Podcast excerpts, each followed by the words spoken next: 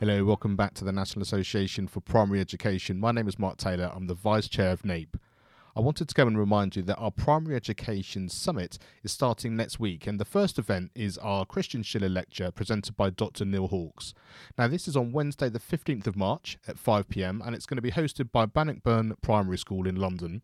But you can also watch this live on our YouTube channel, and I'll have a link to that in the description of this podcast.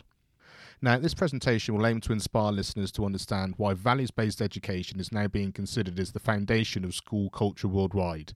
He's going to explain the key elements of the values based education model and why practitioners love it so much. He will draw on good practice from primary schools that find it to be the beating heart of their education. And Neil will describe the impact that values based education is having on developing what he describes as ethical leadership and why this concept should be the central to primary school curriculum. Now, Dr. Neil Hawkes is a well known as an educator, motivational speaker, broadcaster, writer, and social commentator. He first gained international recognition when he was a head teacher in Oxfordshire, where he worked with a school community to devise and implement a system that would give children a transformational ethical vocabulary based on values such as respect, tolerance, humility, and justice. Pupils were empowered to be self leaders with an active moral compass that affected behaviour, their thinking, and the quality of their schoolwork. Values based education is now recognised internationally as a key dimension in school improvement and enhancing the nature of pupil experience, and many schools have now gained accreditation for the quality of their values based education, including Bannockburn Primary School, where the Christian Schiller Lecture is being hosted. Now, the Christian Schiller Lecture is actually a free event as part of the Primary Education Summit, so I really do hope you can make the most of it. As I said, either in person or whether you're going to watch the, the live stream on YouTube.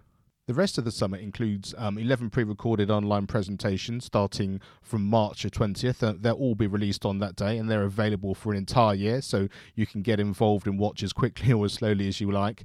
Um, and then we've got four live discussions, and these are going to be based around the humanities, the environment, primary assessment and early years foundation stage. Now, we have a fantastic array of guests and speakers for this, and I'll have a link directly to the summit page again on the show notes to this, but it's nape.org.uk forward slash summit. And again, these live discussion panels are going to be recorded, so they're going to be available as part of this for an entire year as well. So whether you can listen and watch live or whether you're going to come to these later, they're going to be available. An amazing array of CPD available for just £20. So really do please go in and check that out.